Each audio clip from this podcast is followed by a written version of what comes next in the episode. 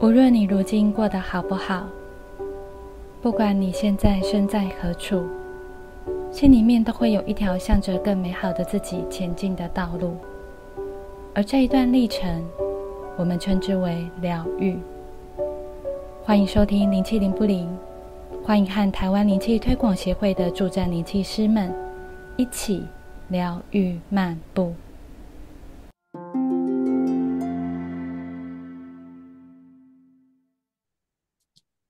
大家好，我是主持人雅，今天继续和灵气师伙伴来回答听众投稿的问题喽。那先请伙伴跟大家打声招呼，先请凯儿。Hello，大家好，我是凯尔。还有熊熊。Hello，大家好，我是熊熊 Eleven。还有木飞。Hello，大家好，我是木飞。好，欢迎三位。那我们事不宜迟，就是从听众对我们如雪花般飘来的这么多好奇里面呢，那我们先选了一些可以在这一集一起来聊一聊的问题。呃，像是听众会好奇说，在灵气的课程里面，灵气师最喜欢的灵气技术是哪一个？那觉得最难的又是哪一个呢？嗯，我觉得喜欢的技术很多呢，很很难选。如如果一定要选一个的话，我可能会选那个古埃及灵气能量现状分析吧。虾米？哦，我跟小熊不太一样。哦，那你是？我是能量现状分析呢，给我感觉就是比较难一点啊，就是 就是刚开始的时候，我真的觉得。蛮难的，我想呀，应该是跟我有一样的想法吧，是吧？是吧？是是是，对。就是我，我觉得刚开始学那个能量现状分析的那个过程啊，就是一刚开始不太知道到底要从何下手，这样子，到到底要读什么，然后又要怎么读，因为那时候嗯嗯对能量完全都没有概念嘛，所以就会觉得这这真的是太抽象了这样子。然后所以而且一方面我觉得他也就是学习的方式就是跟以前完全的不一样。对，雅边讲我边狂点头，对对对，很有感。对，因为我当初就是在最刚开始的时候，也是得不到什么讯息嘛，或者是讯息量就一点点，然后那时候就觉得还蛮挫折的，就有一种嗯不得其门的感觉。不过就是还好，就是在我的努力坚持下，就是我们的技技术就是一定是可以持续的提升的嘛。那后来也是在能量分析技术上面，呃，技术量呃就是讯息量也越来越多，然后同时间也可以协助到个案一些，比如说没有察觉到的盲点啊，或者是身体的状况。嗯嗯嗯，对，因为对我来说的话，就是刚刚有提到的持续练习的难，还有你要怎么去抓住呃比较核心的问题。那我觉得就是对我来说是有多难，其实就是你学会了这个能量分析的技术之后啊，可能就没有一刚开始的那种难，但的确它是会慢慢的经过你的练习，然后慢慢的熟练。但是就像前面讲的，就是会有另外跟另外的难这样，另外跟另外的难。到底有多难？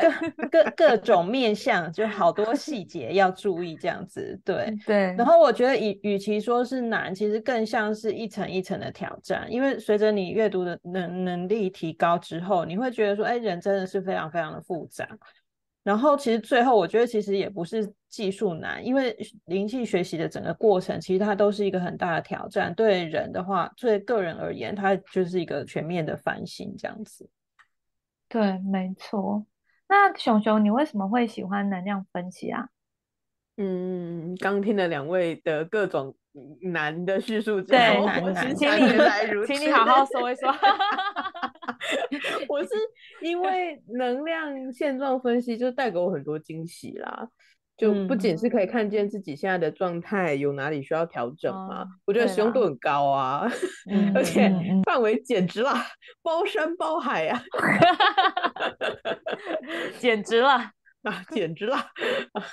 我我是透过能量分析就重新认识了自己嘛，也透过能量分析我重新认识了世界的样貌，在这个过程中看到了各式各样的能量形态和状态啦，就。因为这些过程，所以让我体会到，哦，原来每个人的不同都应该要被尊重。嗯嗯，还有另外一个原因就是说。诶，就偷偷巧巧在这边告诉大家，听众有福了，什么东西？也不是什么重要的事情，我只想说，我只想说，就是从以前我就一直梦想自己有那种机器人一样的透视眼嘛，或者是说漫画那种魔法师的读心术啊这种。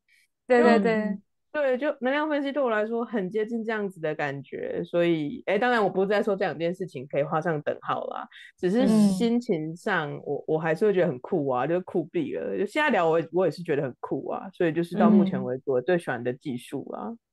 嗯哼，那美拜，嗯，美拜吧。那那莫非呢？莫非最喜欢的技术是什么？嗯嗯，刚刚我想了一下。如果是最喜欢的话，我觉得可能会是符号吧，因为符号啊，它是我第一个感受到能量存在的技术。那这个经验呢，一直到现在都还是让我感觉到很深刻。嗯嗯啊，那换我说，我要说说我最喜欢的啊，你赶快说，你赶快说。好的好的，因为我很怕我忘记的，还是该准备要说一下。如果是我的话，嗯，我觉得我最喜欢的应该是古埃及灵气整体疗愈这部分。嗯嗯，因为在最刚开始的时候，就是在练习的过程中，呃，有逐渐发现自己的自己的状态是越来越沉静，所以我还蛮享受，就是从呃从什么都没有，然后到慢慢的让自己就是越来越稳定，然后也越来越成熟的这样的过程。而且在施做个案的时候，其实我有发现，就是我可以在就是结束前就可以感受到能量场已经开始产生变化。那通常个案就差不多会在一两天后会回馈给我说，就是有感觉到跟过去以往的差别，所以觉得还蛮有成就感的。嗯，那你有没有什么印象比较深刻的个案回馈啊？Of course. 太好，好，请开始，请开始你的演说。他硬要讲英文，就就呃，之前是有一个健身房的教练，然后他之前就大概有长达一年的时间，他每个月的业绩都是吊车尾的，然后他就觉得很焦虑嘛，他就跟我说他已经有被主管下最后通牒。所以他只好就是想说来试试看，就是跟我预约呃灵气疗疗愈这样。那大概是做三次，我记得是三次左右，他当月的排行榜就已经到第一名了。所以呃，不只是他，包括他的教练啊，其他的教教练跟主管都觉得很惊讶，然后一直去问他说他是怎么做做到的这样。对啊，其实这一路上啊，我们都会收到一些个案感到很奇妙的这些回馈。就是我印象中以前有一个呃，就是以减重为目标的练习，它是灵气愿望饱和。那对方也是回馈说，就是好像没有隔几天就有人问他说：“哎，你最近是不是瘦了？”这样子。然后当然最后他的体重也有减轻啊，所以现在说起来就是觉得很奇妙这样子。那呀。我觉得这一点，我觉得我蛮需要的。我要跟你预约，这个很好。对，可以可以定个目标来来来试试看，这样子。嗯，可以可以，我有很多目标。我再分享另外一个我曾经练习过的目标，就是我之前在练习的时候也有试过，就是以身。生理期不疼痛为目标，因为以往就是就是可能在生理期间就是会有疼痛啊不舒服这些，然后那一次的饱和练习就是竟然让我很平稳的度过整个生理周期，所以我觉得这样子回想起来的话，我最喜欢的应的灵气技术应该就是刚刚讲的这个，就是古埃及灵气愿望饱和，嗯，然后因为它是可以用灵气集中力量来推动目标达成这个技术。然后再加上我是一个习惯早起的人，所以如果要做灵气的愿望饱和的话，我会一早起床，就是做做完饱和再出门这样子。对我来说，就是是一天很好的开始。但虽然饱和里面要实现的也也许不是我的目标，但是我觉得我很喜欢这种就是用灵气推动目标的这个过程。那一方面可以培养我自己的耐心，然后一方面也让我非常清楚的知道说，就是每件事情都不是凭空而来的，就是它可能需要时间，它需要行动，还需要汇集各种因素。还有这个过程里面，就是也不是说只有灵气师单方面的事做，因为当事人他也要努力做他可以做、应该做的，有一种就是一起努力朝着目标前进的那种感觉。嗯嗯，就大家一起的这种 feel 嘛，对不对？对对对对，嗯，我刚刚听大家喜欢的技术跟觉得困难的点，真的都蛮不一样的。那。呃，木飞呢？木飞觉得学习的过程中，什么技术最难啊？嗯，最难的哦。嗯，我觉得最难的技术是天使光之。等等哦，因为我成功的次数很少。嗯嗯嗯。哎，那我们刚刚还有谁没有回答到最困难跟最喜欢的灵气技术吗？哎，那个那个小妹，小妹这边 还 还没有回答，还没回答，没回答什么难？最困难的，你是什么？哦，我看你是没有吧？我看你是没有吧？不要这样，臣妾真的，不要现在不用硬讲啊！臣妾很惶恐，臣妾赶快想一个，快点想一个，臣妾来表达一下。其实，就是技术本身的操作，嗯，好像没有让我觉得特别难的地方。主要是因为，主要是因为老师会把技术的步骤讲得很简单易懂啊。对对对，就是一二三四步就会照着教学来操作嘛。所以在课堂上，我们我们不是大家都会现场做。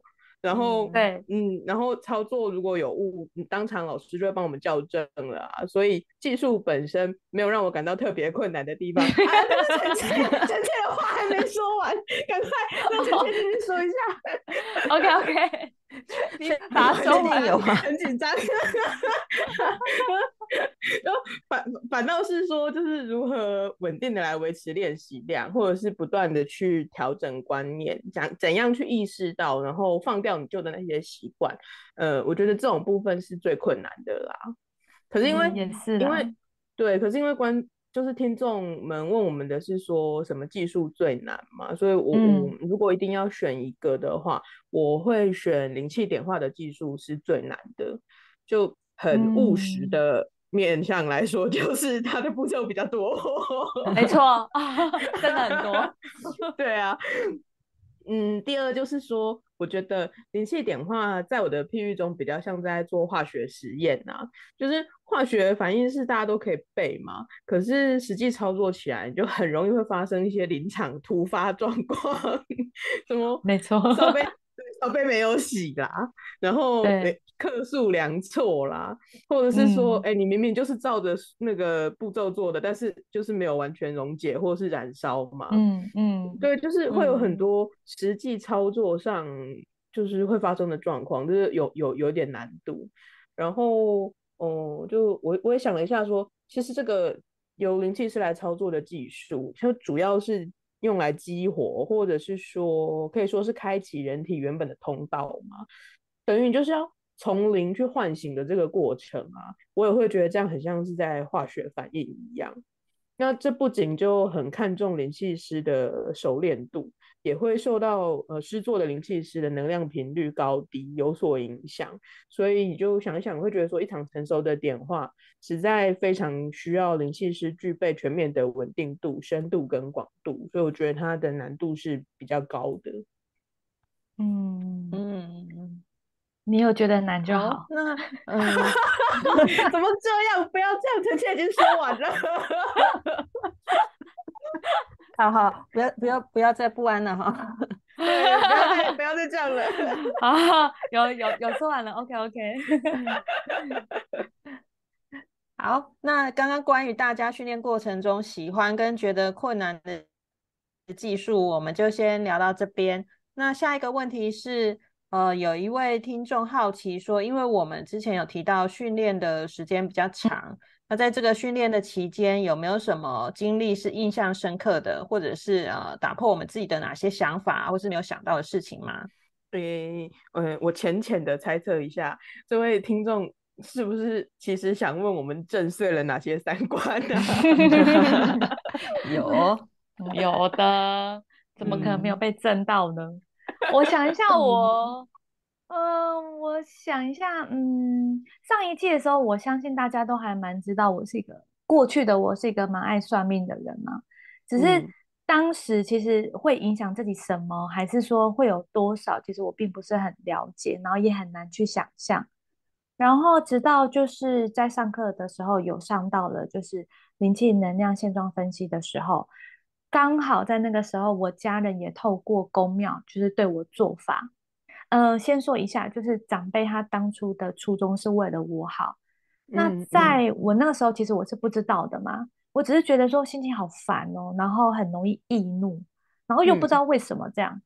然后那个时候老师就在课堂上就先让我先做能呃，就是分析一下我的能量场。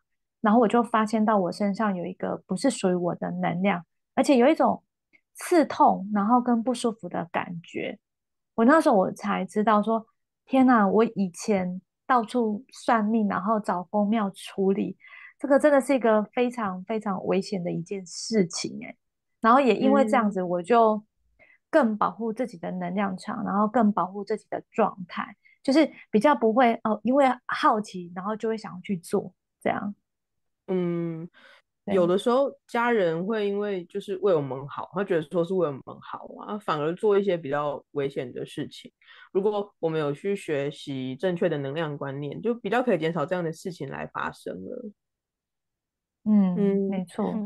嗯，雅呢？雅，你的三观震碎了哪一些呢？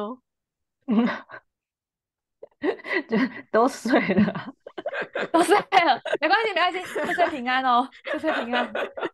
那我用灵气帮你做修复。噔噔噔噔，有有有，很平安，很平安。对，就是嗯。就是我应该是发现说，就是你你要好好做练习啦，因为有时候你会发现，就是会发现说问题变得不是问题，或者是说你就知道怎么处理问题。就是为什么会这么说呢？因为嗯，就是在练习期间，在训练的期间呢，老师应该听了不少，就是我妈妈别人说，就是别人怎么样又怎么样啊，然后如何又如何这样子，反正都是别人的问题。只要他们改变，然后符合我的标准的话，其实我就一切都没问题。所以现在回想起来，就是有有点就是就哭笑不得，莫名其妙这样子。对，嗯。但是就就是这个 moment，因为我觉得过去会觉得说，那如果我不讲出来。问题是要怎么解决啊？那只是后来会发现说，就是，呃，讲问题跟解决问题，它其实是两件事。就就是当我一直在讲问题的时候，就会误以为我好像有很努力的在想办法解决，可是其实我只是一直讲，然后一直发发泄情绪，然后反复的讲，然后反复的这个状态会让我更沉溺在这个问题里面。然后我因为后来就是会知道说，就是我们要谨慎的运用能量，然后维持好自己的状态嘛，所以会尽量减少那些无意义的事情上面的消耗。那前面为什么说到说，哎，要好好练练习？因为因为灵气它可以松开一些比较固着的想法，然后对于情绪的消散也很有帮助。还有就是它会让你对事情有新的理解的角度，或者是有新的体会。那加上也会更有行动力，那这些这些其实它对于解决问题都是更有帮助的。所以之前我印象中就是老师其实也有强调过，就是灵气它不是智商。所以后来我就会发现说，当问题处理好之后，其实也没有什么需要一直讲这样子。嗯，刚刚刚刚啊，那个雅就有说到对事情有体悟跟新的理解嘛。其实我觉得对我自己也是哎。因为在我印象深刻的经验就是，灵气啊，它会让你更真实的去认识到自己。像我，像我在还没有学习灵气灵气之前呢，我就很喜欢用那个星座啊，或者是心理测验啊，来了解我自己。所以，所以我自认啊，自认啊，自己呢还蛮了解我自己的，我就觉得说，哎，我自己就是一个可能动能静啊，然后属于活泼外向型的那种人，然后也觉得自己说，哎，我是一个遇到问题啊，我就会是勇于面对，然后是一个认真负责的人。嗯，结果我后来学了灵气之后啊，我第一次从灵气的角度那里看到说。我自己其实我没有那么外向，我是属于偏文静内向型的人。然后我遇到事情啊，也不会在第一时间就勇于去面对，我是比较会先逃避呀，然后会不想负责任的人。后那个我知道之后啊，第一个反应就居然是就是天哪，我怎么可能是这样子的人呢？哦，这个一定不是我，是不是哪里弄错了啊？然后有一段时间呢，心情就很复杂。为了因因为这样子，我还特别特别去跑去问老师说怎么会这样？嗯，然后我才知道说，原来原来我以前啊都是透过别人啊，或者是说像那个星座啊那种其他管道来了解我自己，那个。这样子下来是会有落差的，然后是是隔着很多道屏幕。那灵气呢？它就是从那种能量的角度啊，呃，让你很真实的知道你自己。所以呢，这是这之间会有那个落差。但是呢，这个冲击对我来说真的是太大了。我还花了不少的时间啊，才接受了这个事实。那从此之后啊。我也就不再去看那个星座，我也不再去做心理测验，从那里呃来了解我自己啦。嗯，那其实关于对自我的认识这这块，我也颇有同同感的啊。其实其实训练期间，我三观常常都在震碎啊。你你也在碎吗？OK，岁岁平安，岁岁平安。你今天要发岁岁平安大礼包，你知道吗？你要从雅木飞一一路发到我，让我用灵气来帮你们守护着，互相守护，互相守护。对对对。需要就是稍对啊，其实稍微讲一两个的话，像以前我我每次发现说，哎，原来我自己是这样的人，然后原来我不是我原本以为的那样，也都会让我很冲击啊。我会想说，哎呀，我想说，哎，我活了这么多年，从来都没有认识过我自己哦，或者是我也会想说，嗯，我这么没有自知之明吗？